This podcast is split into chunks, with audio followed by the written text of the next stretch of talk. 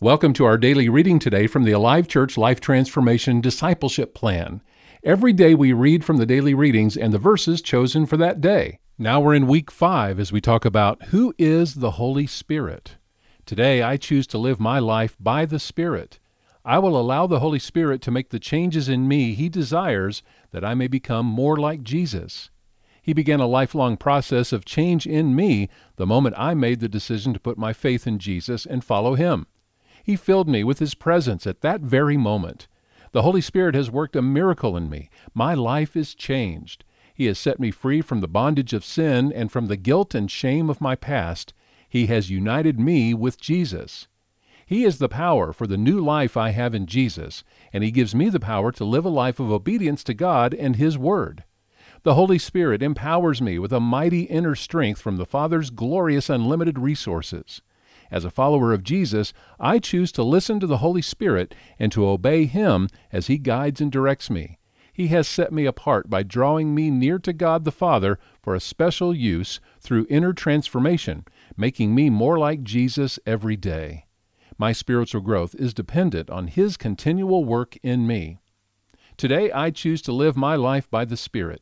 He makes me aware of God's love for me and assures me I am adopted as a child of God the Father. By His grace and mercy, my inheritance is the riches and goodness of God the Father for all eternity. For He is the one through whom God the Father fulfills all His promises to me. He is God's guarantee, and my great confidence is that God never breaks His promises. The transformation the Holy Spirit has made and continues to make in my life authenticates my relationship with God the Father through Jesus Christ. Through Him I am signed, sealed, and delivered. The Spirit of God is my counselor. He cares for me and guides me. He is the very presence of God the Father living in me, helping me live as God wants and as Jesus showed by His example here on earth. Through my faith in Him, I am able to appropriate the Holy Spirit's power working in me each day. He is always with me, reminding me of Jesus' words, living in me, teaching me, and convicting me.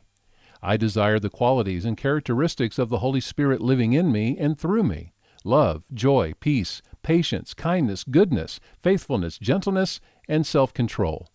I choose to use the gifts He has given me to live my life according to His plan and purpose for me. My sinful nature is now under the control of the Holy Spirit.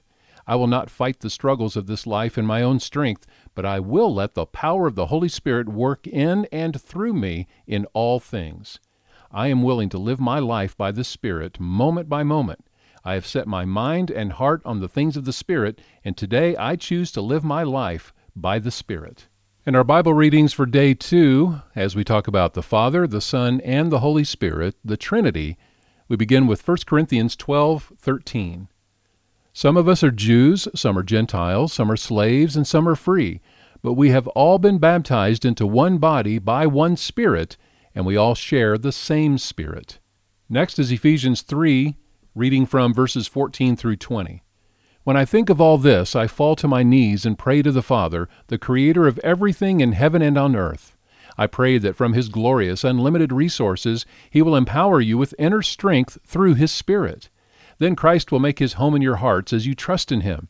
Your roots will grow down into God's love and keep you strong and may you have the power to understand, as all God's people should, how wide, how long, how high, and how deep His love is.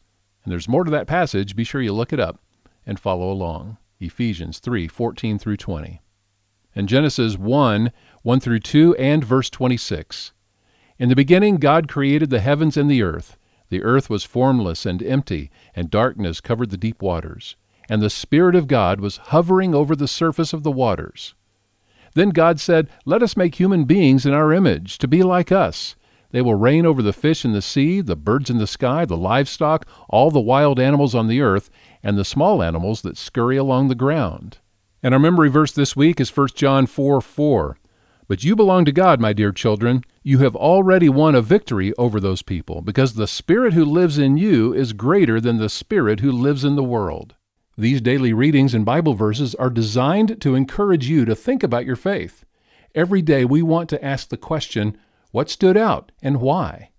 Find out more at alivechurch.com.